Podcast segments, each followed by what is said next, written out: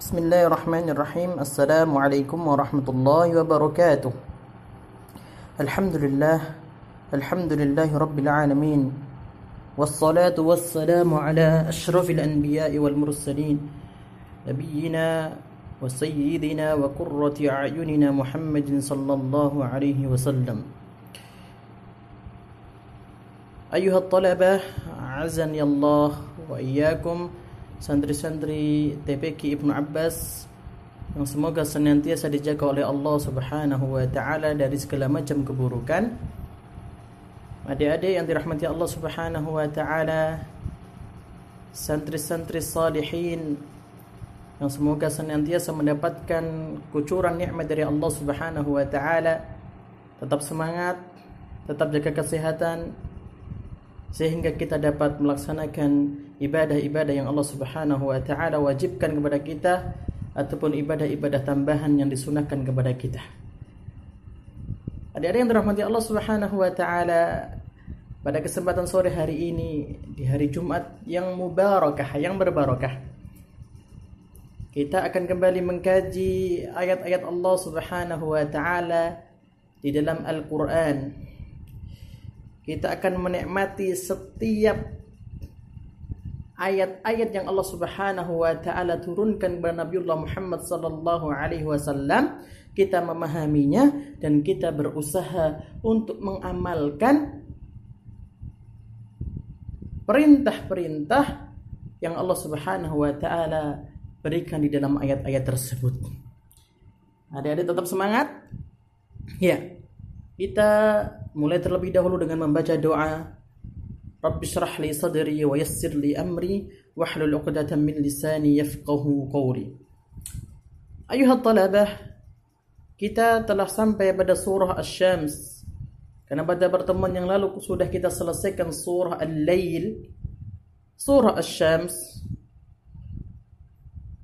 turun di Makkah, maka surah Asy-Syam disebut dengan surah Makkiyah jumlah ayatnya adalah 15 Kalau di Mushaf Madinah kita akan menemukan surah Asy-Syams ada di halaman 590 595. Nama Asy-Syams diambil dari ayat yang pertama yaitu wasyamsi wa. Adik-adik yang dirahmati Allah Subhanahu wa taala di dalam ayat ini kita akan mendapatkan sumpah Allah Subhanahu wa taala kepada makhluk-makhluknya Ingat, yang hanya boleh bersumpah dengan makhluk hanyalah Allah Subhanahu wa taala. Adapun kita ketika bersumpah hanya boleh bersumpah dengan nama Allah Subhanahu wa taala dan kita tidak boleh sering-sering sumpah. Ketika kita bersumpah demi Allah ataupun wallahi hanya pada urusan-urusan yang pen yang penting. Maka tidak diperbolehkan sedikit-sedikit sumpah. Sedikit-sedikit sumpah. Oh, udah makan belum? Oh, demi Allah sudah makan. Enggak boleh. Tetapi sumpah itu kita ucapkan hanya pada perkara-perkara yang sangat pen, sangat-sangat penting. Adik-adik yang dirahmati Allah Subhanahu wa taala, maka begitu juga Allah Subhanahu wa taala ketika bersumpah dengan tujuan apa sumpah-sumpah Allah tersebut agar kita memperhatikan ya ayat-ayat Allah Subhanahu wa taala yang datang setelah kalimat-kalimat sumpah tersebut. Jadi ketika Allah Subhanahu wa taala bersumpah ya pada ayat-ayat itu maka Allah Subhanahu wa taala ingin menarik perhatian kita agar kita benar-benar fokus agar kita benar-benar memperhatikan kandungan ayat tersebut. Ada yang dirahmati Allah Subhanahu wa taala. Allah Subhanahu wa taala memulai dengan firman-Nya, ya memulai dengan firman-Nya, A'udzu billahi minasyaitonir rajim. Bismillahirrahmanirrahim. Wasyamsi wa duhaha. Apa artinya? Ya, demi matahari dan demi sinarnya pada pagi hari. Allah Subhanahu wa taala menyebutkan makhluk yang begitu luar biasa makhluk yang begitu besar manfaatnya pada kehidupan manusia yaitu mata matahari demi matahari ya. Sungguh kalau kita melihat pada kehidupan kita sehari-hari adik-adik yang dirahmati Allah Subhanahu wa taala banyak sekali ketergantungan manusia terhadap makhluk Allah Subhanahu wa taala yang satu itu yang satu ini yaitu mata yaitu matahari.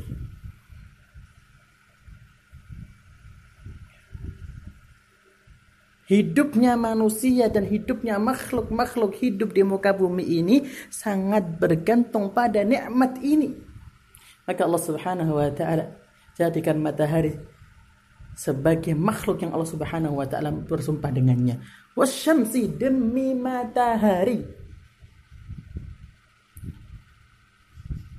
Ya.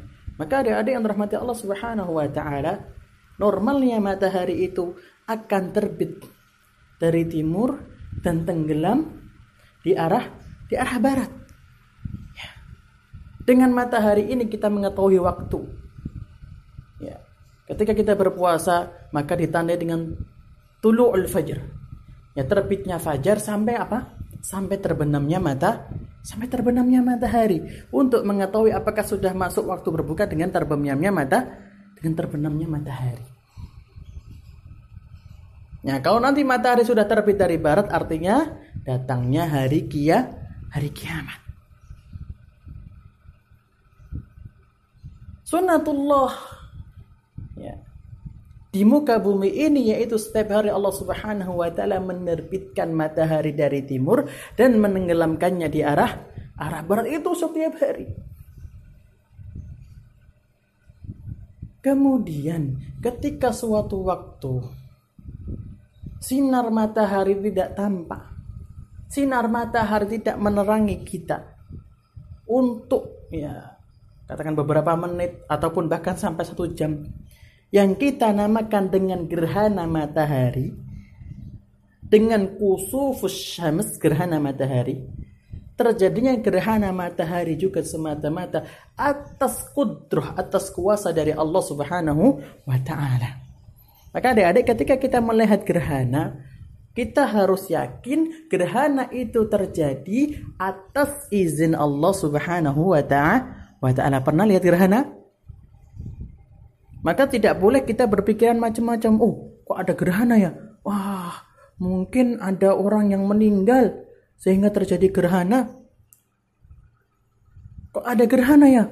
Mungkin mataharinya sedang dimakan ini astagfirullah ini tidak boleh ada keyakinan kita seperti i, seperti itu karena gerhana matahari terjadi atas izin dan kuasa Allah Subhanahu wa taala.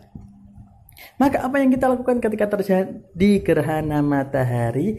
Ada sholat namanya sholat ku, kusuf atau sholat gerha gerhana. Ada yang sudah tahu sholat gerhana seperti apa? Ya, sholat gerhana ada berapa rokaat? Dua rokaat ya. Ya, jadi Allahu Akbar membaca Al-Fatihah, membaca surat. Kemudian ruko, ketika bangkit dari ruko, ya tidak sujud tetapi kembali membaca Al-Fatihah, kembali membaca surat, baru ruko lagi, setelah itu i'tidal, bangkit dari rukuk dan sujud. Duduk di antara dua sujud, sujud lagi, berdiri untuk ke rakaat kedua. Seperti itu, selesai membaca Al-Fatihah dan surat, rukuk, bangkit dari rukuk, membaca Al-Fatihah dan surat lagi, turun untuk rukuk, bangkit dari rukuk, sujud, duduk di antara dua sujud, sujud lagi, kemudian duduk untuk tahiyat dan dan salam. Setelah itu memperbanyak zikir kita memperbanyak memohon ampunan kepada Allah Subhanahu wa taala sampai Allah Subhanahu wa taala kembali. Ya. Ya. Membuka ataupun kembali. Ya, menjadikan matahari itu sinarnya dapat kita nikmati, dapat menerangi muka muka bumi. Artinya hilangnya gerhana tersebut. Wasyamsi. Makhluk yang sangat utama. Waduhaha. Dan juga Allah Subhanahu wa taala bersumpah dengan sinar matahari ketika ya mulai naik. Setelah terbit kemudian mulai naik. Sudah memasuki waktu duha. Ya. Waktu duha itu kan nggak terlalu panas gitu kan. Kemudian semakin lama semakin lama semakin lama semakin semakin panas dari rahmati Allah subhanahu wa ta'ala Ya, ada satu hal yang tidak boleh kita lupakan ataupun yang kita berusaha untuk menjaganya yaitu salat du salat duha. Ya, ini ayat yang pertama wasyamsi waduhaha dan dem, eh, dan demi matahari dan sinarnya pada pagi hari. Wal qamari idza talaha dan demi bulan apabila mengiringinya. Ya Allah Subhanahu wa taala bersumpah dengan makhluknya yang lain yaitu bulan. Yang Allah Subhanahu wa taala jadikan bulan itu mengiringi ya cahaya mata matahari. Dari yang rahmati Allah Subhanahu wa taala begitu juga.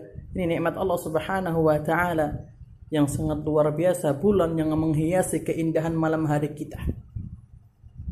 Ya.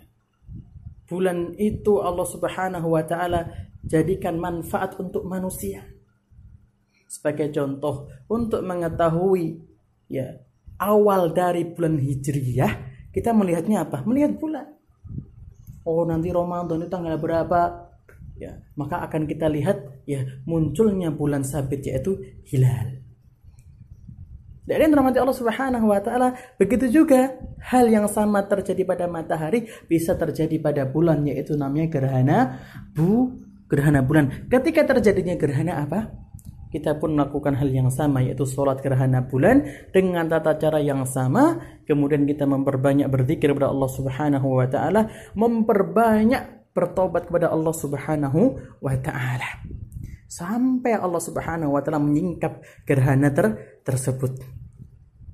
Dari rahmat Allah Subhanahu wa taala. Hari ini kita ambil dua ayat saja dalam surah Asy-Syams semoga bermanfaat semoga ya kita dapat mengambil pelajaran dari ayat-ayat yang telah kita baca dan ayat-ayat yang, yang telah kita ha, hafal. Kita tutup dengan membaca doa kafaratul majlis.